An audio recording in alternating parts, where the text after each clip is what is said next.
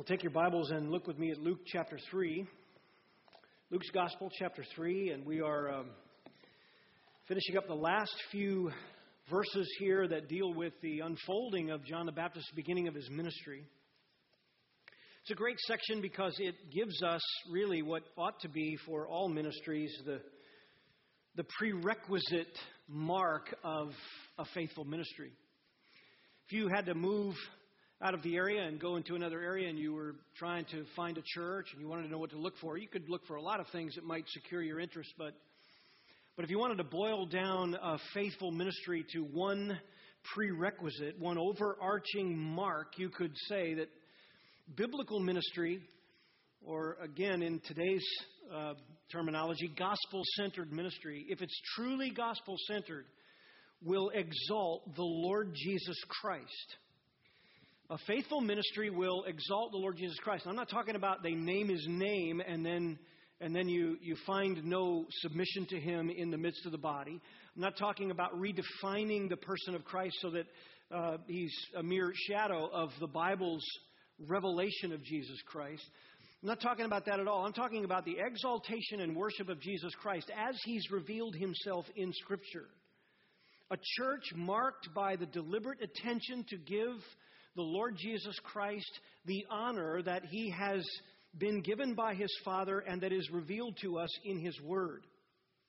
That is to say, when you go to a ministry and you wanted to see the benchmark, the, the place where the bar is set, it is set by the Lord Jesus Christ himself. And a church that, that exalts and worships him in all that he has revealed himself to be is a church you want to trust. And so when we say exalting the Lord Jesus Christ, we, we mean that in that church you ought to find an attentiveness to the holiness of Christ as the standard by which everyone in the church should live.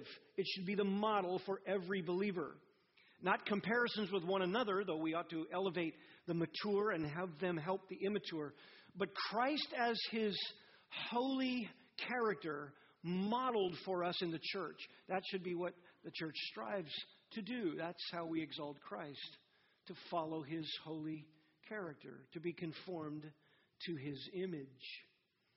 A church that exalts Christ speaks often of his death and resurrection as the center of the gospel, the bullseye of the gospel, if you will. The message of hope and forgiveness revolves around the atoning death of Jesus Christ and the power of his resurrection. A church that downplays or minimizes such things or redefines them is not, a, is not to be trusted.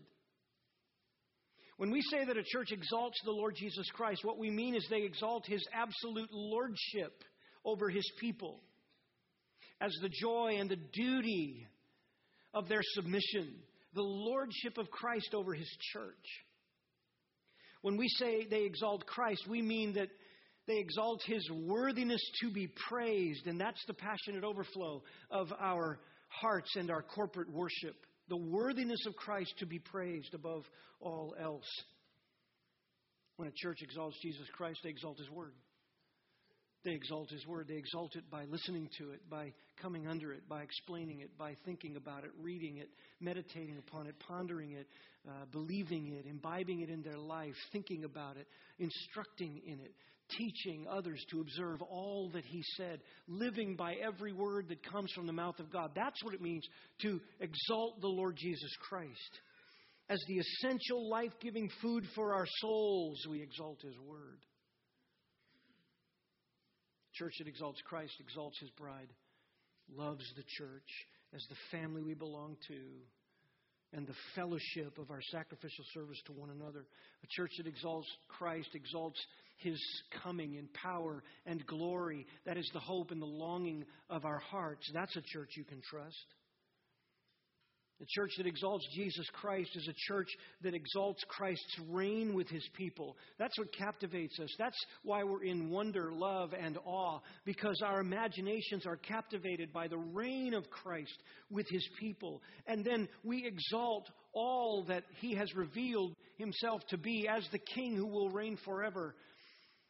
And that means that when we exalt Christ, we also exalt him as judge. We exalt him as the one worthy to judge all who've rejected him. That is the motivating urgency of our ministry. That is the evangelistic drive of our prayers and our proclamations. So the, the bar is set at the exaltation of Christ, and that is to say, we exalt His holiness, His gospel, His lordship, His worthiness, His word, His church, His return, His reign, His judgment. And, and so much of ministry that goes on today, so much of evangelical church life, has nothing to do with Christ centered focus that I just described. Much of today's ministry is centered on manufacturing some sort of curb appeal so the world doesn't get angry with us, or, or mobilizing people and resources to keep society from social deprivation, to cause human beings to flourish in common grace, and then leave it at that to focus energies on fighting culture wars primarily, a church that centers its focus on being cool, trendy, obsessing over size and scope, equating success with sheer numbers, or emotion driven worship experiences that people want to string one after another together in order to call it a faithful ministry.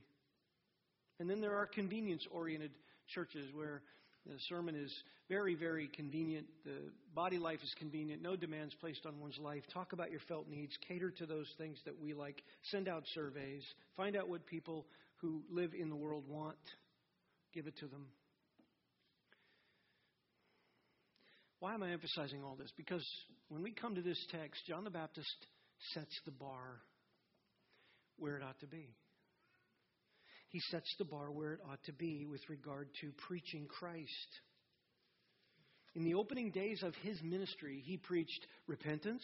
He preached faith in Christ alone. He set the ministry bar where God intended it to be. He exalted Christ in his preaching. He talked about his identity. He talked about his work. He talked about his mission, his offer of salvation. He extolled his glory. He called people to repent and believe only in him.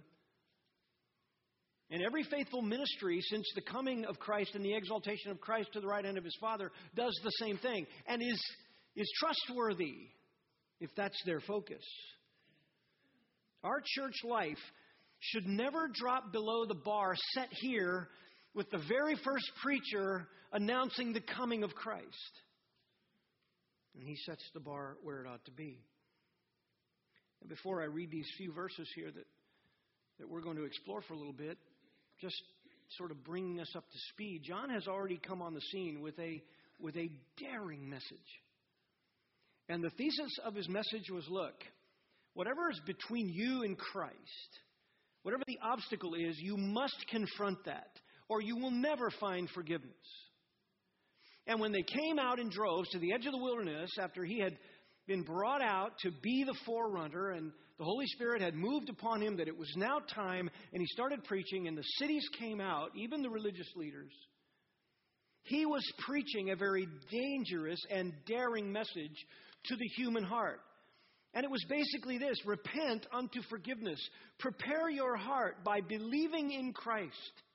Be baptized as a show that you are willing to forsake the old life and embrace Christ alone.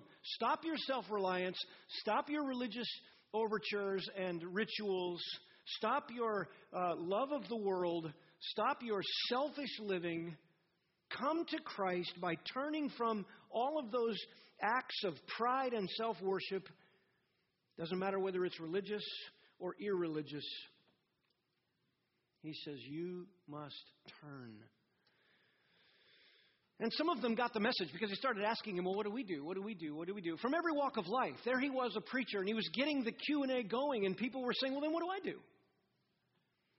And instead of giving them some sort of, "Hey, Jesus has a wonderful plan for your life. Just just believe the word. Just say the word, say the prayer, come forward, do all that kind of stuff." Instead of giving them that message, he, he pointed at the ones asking the question and said, Here's your obstacle. You must forsake that. Oh, and by the way, here's your obstacle, and you must forsake that. You have that kind of behavior in your life, you need to forsake that. You're not working your way to heaven, you're truly bringing forth genuine repentance, sorrow, and a 180 turn. And you remember, if you were with us last time, they were asking him those questions. And verse 10 the crowds were saying, Then what shall we do? And he would answer them, The man who has two tunics, share with him who has none. And he who has food is to do likewise. In other words, stop being selfish. Unselfishly love. Man, that would have cut them to the heart. They'd already justified themselves. I treat people nice. I'm pretty decent. What are you picking on that for?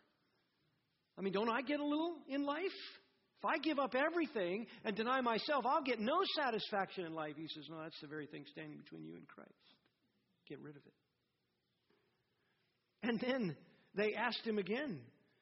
Tax collectors came to be baptized. Teacher, what shall we do? Collect no more than what you've been ordered to. Stop extorting. What? That's my living. That's my income. And how the mind just sort of blame shifts and works its way around what we're called to do in genuine repentance. And John the Baptist says, You have integrity in your heart. Stop it.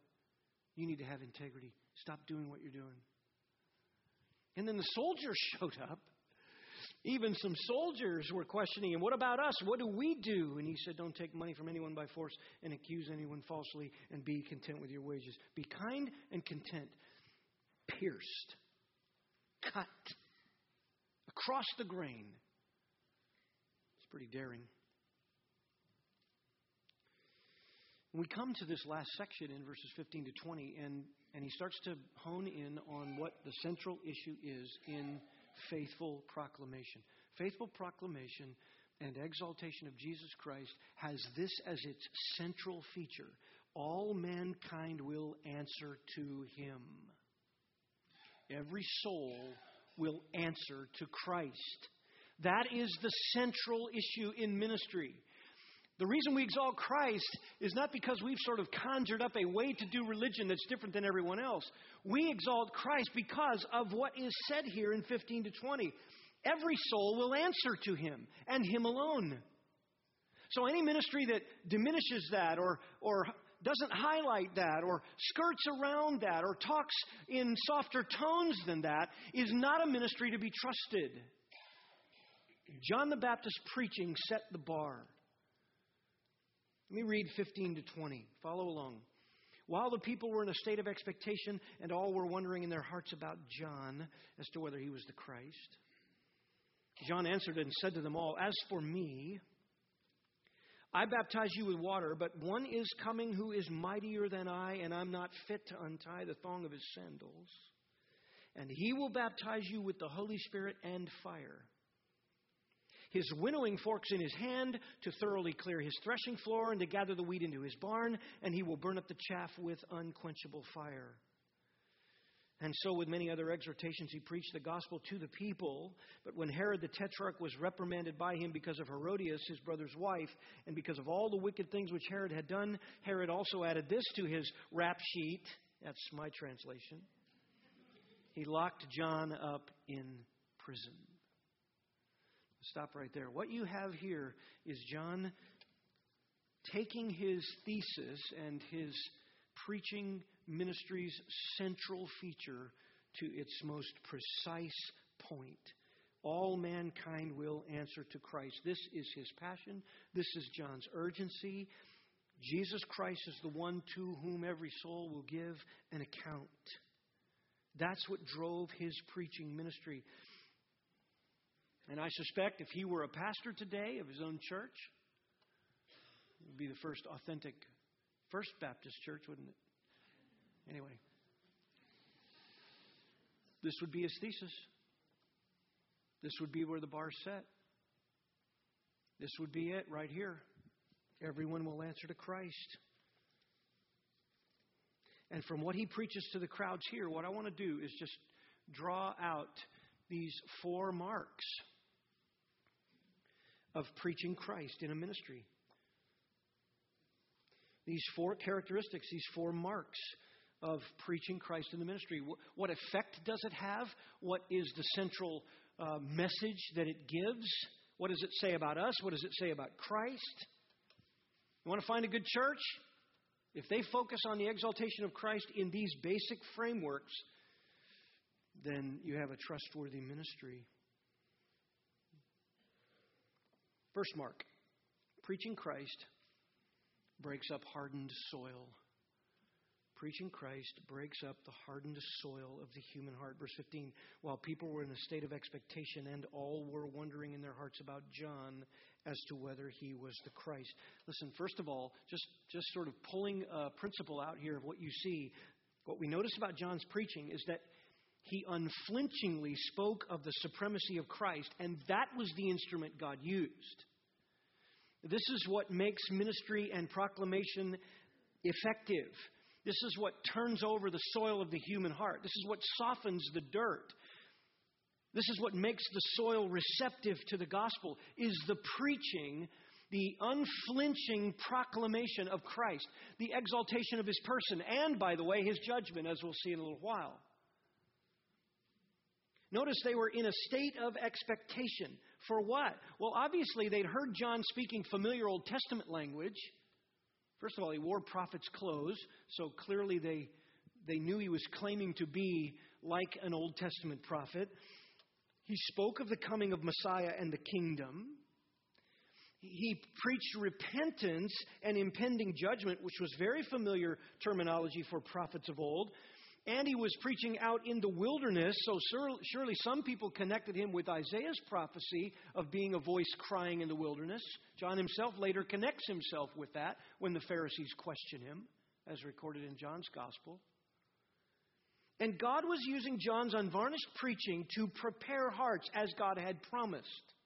And people indeed became expectant.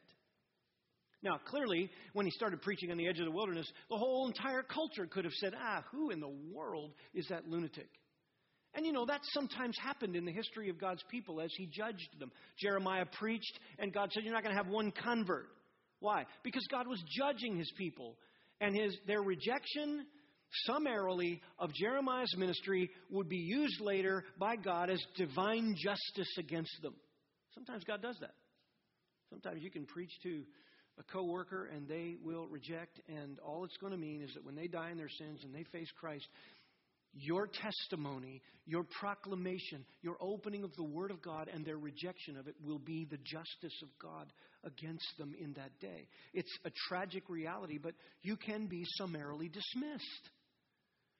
But God does promise to use the proclamation of Jesus Christ as the the instrument that tills and softens the soil. And by the way, listen, there is no other instrument. Your cleverness, our ability to turn phrases, attractive curb appeal of a ministry, the, the, the buzzing of money and buildings and, and activity, the appearance of success, all of that is not promised as an instrument that God uses. What He uses is the straightforward, unvarnished, bare gospel of Jesus Christ, the exaltation of his Son, the Savior. That's what God uses. And what you find here is that promise that God made hey, I'm going to send one, he's going to cry in the wilderness, and it's going to turn hearts back to God in Israel. It's happening. If John the Baptist had come and used some other method, if he tried some other clever tactic, if because of a fear of man he tried to get in with the religious leaders and, and, and make some relationships first that, that might give some, some pathway that was a little simpler, wouldn't have happened. He wasn't called to do that. He was called to proclaim. And guess what? People became expectant. Not everyone was willing to believe. Some were just curious. Some were curious, and they would later prove to be uninterested. Some would turn quickly to unrepentant defiance. There would be some who heard what he said, it cut them to the quick. They weren't willing to turn, they weren't willing to embrace Christ, especially the religious leaders, and they just said, I'm done with you. Did that bother John the Baptist? Not at all. It was grief to him but it was exactly what he expected the Word of God to do. Sometimes it softens, sometimes it hardens. But if you think you're going to soften hearts with any other instrument than the exaltation of the glory of Christ, you are making a grave error. Ministry is about our living for Christ, submitting to Christ, exalting Christ, teaching and preaching the name of Christ, elevating His Word and bringing our hearts and minds under the Word of Christ, praising Christ, and warning people of the judgment of Christ. That's ministry. We are God's instrument. John the Baptist was preaching so that people would anticipate the first arrival of the Messiah. We preach today so that people will anticipate and get stirred up about the second arrival of Christ. In fact, you know how Peter says it when he talks about our proclamation? He says it comes from us looking for the coming of the day of the Lord. Uh, and it's in a context of judgment. 2 Peter chapter 3. Look there for just a moment. We'll be back at Luke in, in just a second. But 2 Peter chapter 3, it's a passage on judgment. And Peter speaks of our motivation behind our preaching. Notice 2 Peter 3, verse 10. The day of the Lord will come like a thief, in which the heavens will pass away with a roar, and the elements will be destroyed with intense heat, and the earth and its works will be burned up. And since all these things are to be destroyed in this way, what sort of people ought you to be in holy conduct and godliness? Here it is looking for and hastening the coming of the day of God because of which the heavens will be destroyed by burning, and the elements will melt with intense heat. But according to his promise, we are looking for new heavens and a new earth in which righteousness dwells. Therefore, beloved, since you look for these things, be diligent to be found by him in peace, spotless and blameless and regard the patience of our Lord as salvation. That's what's happening in a faithful ministry. They're looking for the coming of God. And, and our excitement about it, our anticipation of it, our proclamation of Christ stirs up the expectation of the watching world around us. Some to hostility, some to softening. It's an amazing thing God does when He gets you and I out of the way and makes us mouthpieces. And ministries today get so sidetracked by trying to manufacture attraction so that the world will become interested in Jesus instead of just continually exalting Jesus Christ by preaching Him, proclaiming Him, praising Him, striving to live a holy life. Some preaching today leaves people with no expectation at all. You can go to a ministry and Expect what? Expect the return of Christ? Why? I mean, my church, all they do is talk about the things that I like to talk about. All they talk about is the convenient things that I want to talk about. That's, that's what I'm interested in, is, is how I'm feeling right now, and temporal things. How can I get away with having this in this life and a little satisfaction and help here and, and for, forget the eternal things? That's way off my radar. I want the temporal help right now for my convenience. Expectation of Christ's coming? What, what are you talking about? Makes no sense to me. Listen, beloved, human genius and creative innovation will never move a sinner's heart toward repentance and faith. Ever. It's impossible. It's impossible. You can't change the leopard's spots. A leopard can't change his own spots. Try to spray paint a leopard. That's about what ministry tries to do today. I'm not doing anything. God doesn't promise to accommodate gimmicks. He softens the soil of human hearts the same way he did when John the Baptist came on the scene. Preaching Christ breaks up hardened soil.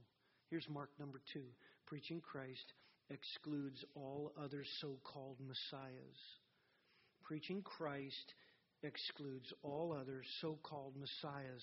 Verse 16 John answered and said to them all, as for me, I baptize you with water, but one is coming who is mightier than I, and I'm not fit to untie the thong of his sandals. I love that he said this. And he said it, and it got repeated, and he said it repeatedly, and it got written down, and other gospels record it, and and it is, of course, familiar terminology to us. But what we glean from this statement is this John's preaching was precise. He wanted no human glory, he wanted no one to look to his own humanity, his own leadership, his own hierarchy, his own power. He didn't seek glory from men. The heart of his message was to be unmistakably Christ. The supreme object of John's sermons was Christ alone, to the exclusion of all other would be messiahs, to the exclusion of all other paths to salvation, and to the exclusion of all other teachings that might be pawned off as truth. His teaching was precise. One is coming. He is the mighty one. I'm not fit to untie the thong of his sandals. What's he doing? I'm exalting Christ. He's the central feature of all that we do, and I have a right view of myself. I can accomplish nothing in and of myself. So, at the heart of his benchmark of preaching, where he sets the bar, is look, no human institution, no human religion, no human person ever has the authority to forgive sin or demand allegiance. No individual has the personal authority to forgive sin or demand allegiance. So, all systems of religion that try to say that a man can absolve someone's sin, or all hierarchies that say you must sort of follow the, the ascended mystery uh, leadership of the hierarchy and the religion that you're in, all, all mankind that stands between Christ and his people Anyone that stands over the word and, and Gnostically says, Oh, I have the ascended understanding, all that, John just does away with all of it. And all faithful ministry does away with all would be so called messiahs. I have no power to transform a dead, dead heart. I have no supreme right to rule. I have no moral provenness. I have no authority to judge humanity. That's all Christ those are his credentials. John excluded himself from receiving glory from men, and he excluded the potential that someone might follow some system or turn John the Baptist into some religious system. Notice he says, One is coming who is mightier than I. There's the definitive mark of truly gospel centered ministry. Christ is mightier than any human resource or power. You can tell a lot about a church by how much they rely on the Word of God alone, the revelation of Jesus Christ.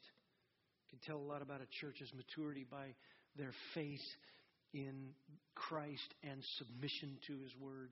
Can tell a lot about a church by their appetite for the truth, for the deep things of God. On one particular occasion, there were some leadership uh, leaders among the Jews, in the Jewish leadership, and they said of Jesus, You know, you cast out demons. We see that you cast out demons, but you do that by the power of the prince of demons, Beelzebul. That's how you do it. You, you can't be of God because we're of God, and you, you must not be of God because you didn't come through us. And so, if you're casting out demons and they're responding to you, it's because you do it by the power of the prince of demons. You get your power from Satan. And it's interesting. Look at Luke 11 at what Jesus says. Luke 11, verse 18. It's very, very interesting how Jesus argues. Luke 11, 18, notice what he says. Look, if Satan is also divided against himself, how will his kingdom stand? In other words, how silly is that? Satan isn't going to cast out that which he already controls because he'd be a kingdom divided against himself. It makes no sense. He would crumble. But look at verse 20. On the other hand, if I cast out demons by the finger of God, then the kingdom of God has come upon you. What do you mean? Notice verse 21. When a strong man, fully armed, guards his own house, his possessions are undisturbed. But when someone stronger than he attacks him and overpowers him, he takes away from him all of his armor and that which he had relied on and distributes his plunder. That's a very interesting answer. Jesus says, Oh, you think I cast out demons by Satan? Well, it wouldn't make any sense. Number one, it's illogical. He wouldn't cast himself out, he'd be divided and he'd crumble. But let's, let's just suppose, on the other hand, that I don't do it by the kingdom of Satan. I do it by the finger of God. I'm actually the instrument in the hand of God casting out these demons. Then the kingdom of God has come upon you. And let me just illustrate that, he says, by telling you that when there's a man guarding his own house and he's got his full security going, he takes care of his own things and everything's undisturbed. But when someone comes in who's stronger than he, he's powerless. Say, what did Jesus mean? Well, he makes his point Notice verse 22 or verse 23. He who is not with me is against me, and he who does not gather with me scatters. Wow, that's about as absolute as you can get on the mighty power of Jesus Christ.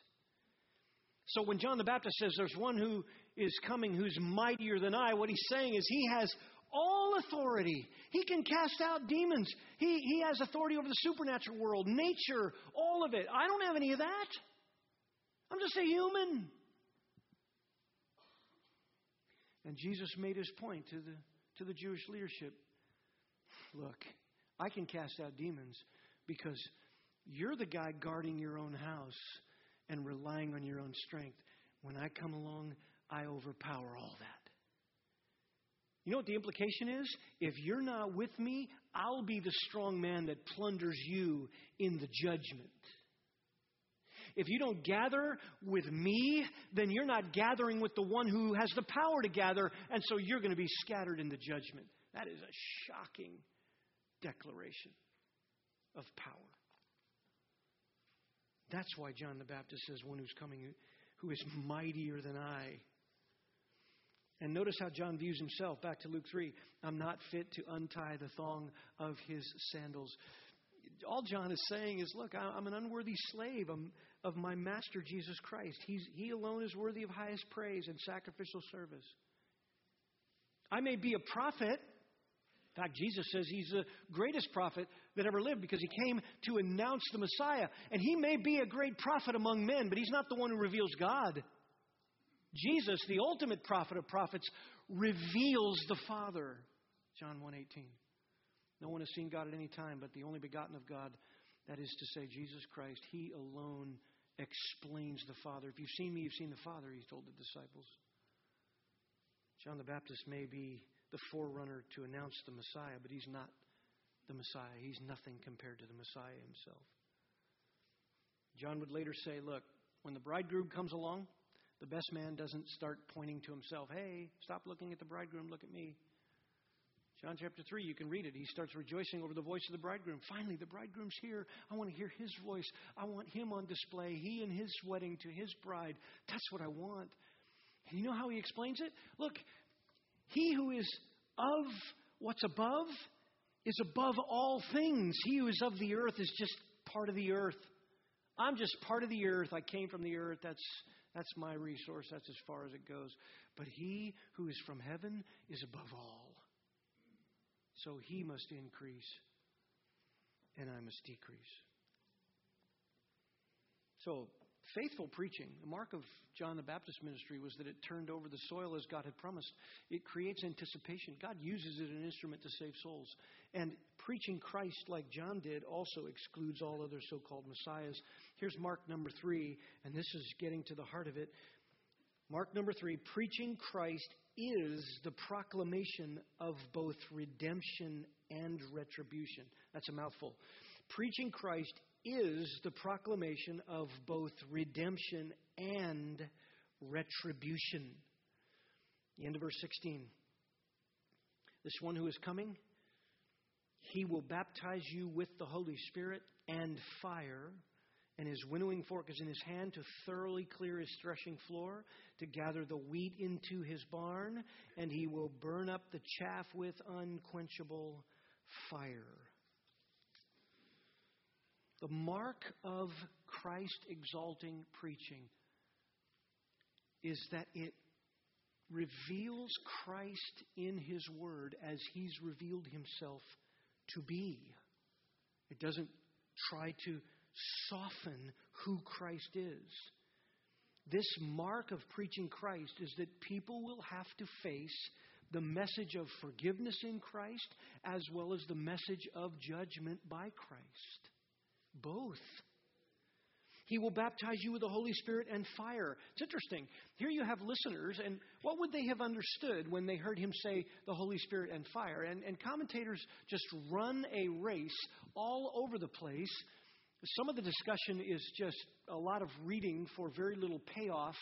Some of the scholarship is excellent and helpful and maybe profitable, but it seems to me that we have some help from from the Old Testament context, and though we don't have time to go over those texts, I'll just mention to you that a listener hearing him talk about the Holy Spirit wasn't totally confused. The Holy Spirit is mentioned in the Old Testament, he figures in the Old Testament. The term was known in the Old Testament and in Jewish thought. It is there in Psalm 51, in David's prayer, Isaiah 63. Uh, it's in the Psalms. It's in Song of Solomon. The Spirit of God uh, was not unfamiliar to those who were familiar with the Old Testament. And the coming of the Spirit in the last days is, is well documented in the Old Testament Isaiah 32, Isaiah 44, Ezekiel 18, Ezekiel 36, Ezekiel 37. Ezekiel 39, the coming of the Holy Spirit and the inauguration of a, of a new covenant era where the Holy Spirit's going to actually live inside of believers and empower them. That was familiar uh, imagery coming from the Old Testament. Joel 2, the prophet spoke of it. Peter repeats it in the book of Acts. It's also true that the Holy Spirit's coming and dealing with his people involved not just the idea of empowering or even regenerating, but the idea of cleansing Isaiah 4, verse 4, speaks of the, the, the judgment of God being a cleansing time and involves the Spirit and fire. Both together, that imagery was there. So, a first century Jew listening to John the Baptist, or maybe even a, a well informed Gentile in Palestine, they understood that when the Spirit would come, there'd be a pouring out, and it would be involving cleansing and salvation, and even the activities of conviction and judgment. That was imagery John was drawing from. And being baptized with the Holy Spirit is a reference to the indwelling and the empowering of the Spirit of God in the new covenant. And Jesus, when, the, when he's about to ascend, Acts 1, verse 5 says to the disciples, Look, just as John the Baptist said he baptizes with water, but one who is coming will baptize with the Holy Spirit, I'm telling you, you're going to be baptized with the Holy Spirit. So Jesus himself interprets it and makes the connection. This is the indwelling and the empowering work of the Holy Spirit. This is the regenerating power and work of the Spirit of God. It's not unfamiliar territory. Peter, when he's talking about what happened to the Gentiles, in, and it's recorded in the book of Acts, chapter 11, verse 16. He's reporting to Antioch what happened to the Gentiles. He says, Look, just like John the Baptist said, I'll baptize you with water, but one who is coming will baptize you with the Holy Spirit. It happened to the Gentiles. They're converted, they're indwelt, they're empowered. So who am I to argue with God? So even Peter pulls John the Baptist's statement into the idea that the Holy Spirit will do this indwelling and empowering work. So John's preaching of Christ focused on the power of God, listen, to bring a dead heart to life. And I love that because it, again, sets the bar for us. Our preaching ought to be on the power of God to change someone's heart. But his preaching also included the warning the warning of impending eternal judgment that would surely come upon anyone who rejects Jesus Christ. Notice he says he will baptize you with fire. He's talking to the crowd, he's not specifying who.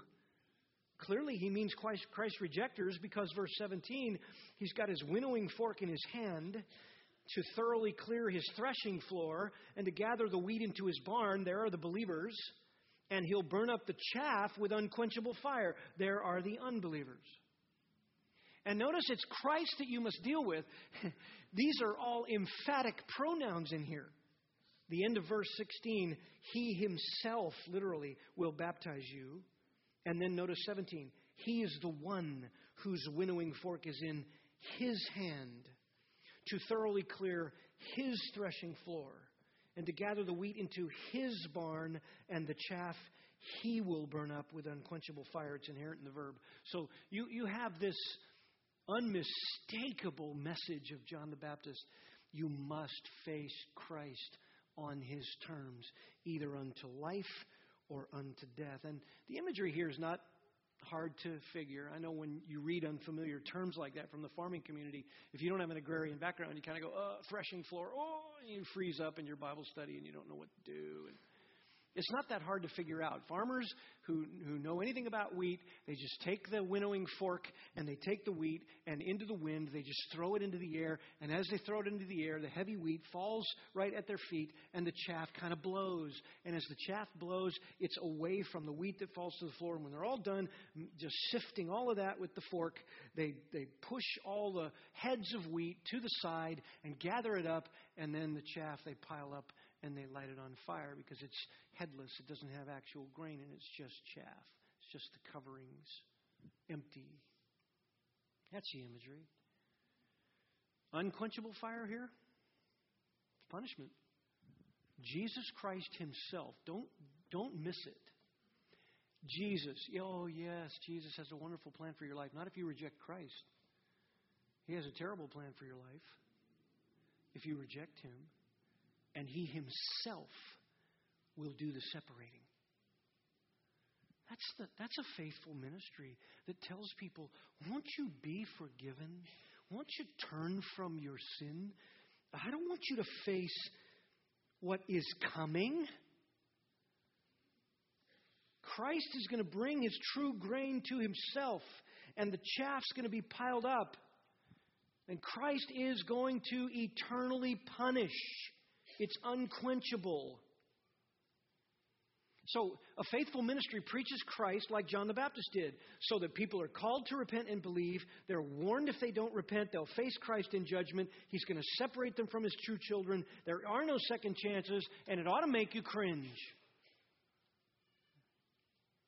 People get so upset if the church says anything about hell. Ah, fire and brimstone. By the way, those are Bible terms, just you know. Don't buy the caricature that's been created that we get lumped into. Fire and brimstone comes from Revelation. It is a description of hell, and an apt description because hell's torment and punishment and fire, not only on one's conscience, but also some sort of eternal burning and torment. Uh, it, it is there, and it's an apt description to have this intense heat and and punishment. God chose it, God fashioned it, it will satisfy his wrath, and frighteningly, it is unending. There will be no end to it. And so it is an apt description. And, and, you know, I realize that there is a kind of harsh contempt for the world that some ministries, so called, have. And so they get, they get, they make up the caricature of of hell, fire, and brimstone type preaching where they, they harshly condescend to people in the world with a sort of a contempt because they hate people in the world. They, they actually are afraid of them and they'd like them all to go away. And so it's us four, no more. Shut the door. No one else can. can we have come to Christ. You're all the evil ones. And, and ministries kind of take on that flavor. That's not what John the Baptist was doing, and it certainly shouldn't characterize any true exalting of Christ kind of ministry because to exalt Christ is to produce humility compassion, pleading, warning, love. That's what it should produce. But it, it isn't a minimizing of this reality that Jesus himself will judge. You want to hear how Peter put it in 2 Peter 1? After all, it is only just for God to repay with affliction those who afflict his people dealing out retribution to those who do not know God and to those who do not obey the gospel of our Lord Jesus, these will pay the penalty of eternal destruction away from the presence of the Lord and from the glory of his power. Uh, that's stark language. Retribution is a word used, it means to give full punishment. And Jesus himself never minimized the issue. Matthew 23, 13 to 36, he, he comes against the scribes and Pharisees and declared that they would be condemned to hell if they died in their sins, verse 33. He promised Chorazin and Bethsaida that they'd be fearfully judged more than the ancient cities of Tyre and Sidon, Matthew 11. He even said in Mark 9, Whoever causes one of these little ones who believe in me to stumble, or to go into sin. Be better for them if a heavy millstone was hung around their neck and drowned in the depth of the sea. And he said of Judas, he would have been better off unborn. Wow, that's striking language Jesus never minimized the warning because one day we're going to arrive and that day is going to be here and Jesus is going to be on his throne and the separation is going to begin and time for witnessing will be over and there he is, the judge of the universe, Christ himself, will have been exalted in some people's lives and rejected in others. Where will your evangelism be then if you never warned anybody?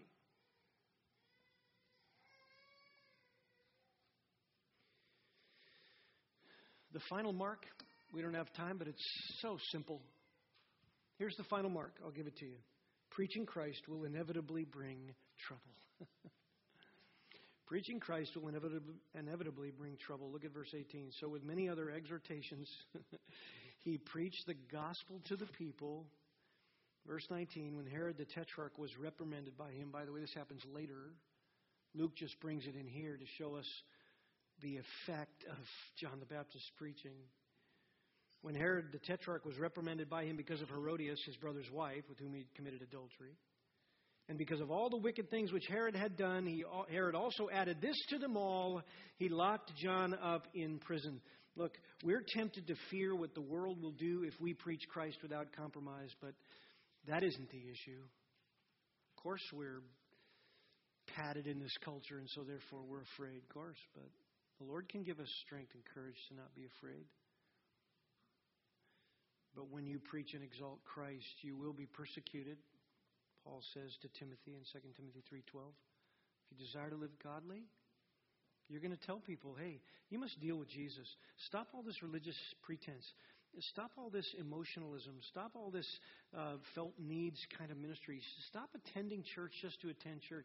Stop trying to salve your conscience. Stop self atoning in that false religion. Stop that because you're going to face Jesus one day. And here's the message He can forgive your sin if you'll turn and repent. He will forgive you, He will cover you with His righteousness, He will, he will save you. But you must turn from your self worship and come to Him in real faith and want to serve Him as Lord and Master of your life, or else. Because if you don't, there's coming a day you're going to give an account. And are you going to be wheat or chaff? And that's, that's how we love people. Whatever trouble it brings, so be it. We ask God for the courage, right? What a ministry bar. That's where it's set. And we pray God helps us keep it, keep it right there. We exalt the Lord Jesus Christ. Bow with me. Father, thank you for your penetrating narrative of John's ministry. Wow, what a powerful preacher he was, and yet none to his credit but all to yours. Your Spirit's anointing within him, the courage to obey. The, he was a mere man, but he was resolved because of faith. And you strengthened that faith and kept him unstained by the world. And Lord, here we are preaching so that hearts will be softened and anticipate your second coming in judgment. You've already died. You've already paid for sin. You've already rose from the dead. You've, you've already been exalted to the right hand of the Father. You've sent your Spirit. We are indwelt and empowered by you. We have the mind, your mind. We have the mind of Christ. We can have supernatural courage. We can focus on your word and exalt you in our praises and proclaim you as you desire to be proclaimed. And Lord, there's so much that appears to be successful ministry, and, and we don't know the heart of these things. We just know that where Christ is diminished and where his right to rule, his absolute authority, his atoning work, and his coming judgment are diminished or downplayed, there is a weakening of ministry, starving of God's true people. And there is a, an opportunity for hypocrisy to grow and apostasy to rise up. So help us to stay faithful as a ministry, to have love for souls, And where we give, we get opportunities, may we be proclaimers of forgiveness in Christ or else judgment. And may we plead with people to be reconciled to you in Christ alone. Thank you for saving us, Lord. We don't deserve it. Thank you for moving upon our hearts and causing the scales to fall from our eyes. Thank you that you've created an appetite in us for the truth. May we not sin our way into weakness, but strive to be like you, our Savior. In whose name we ask it. Amen.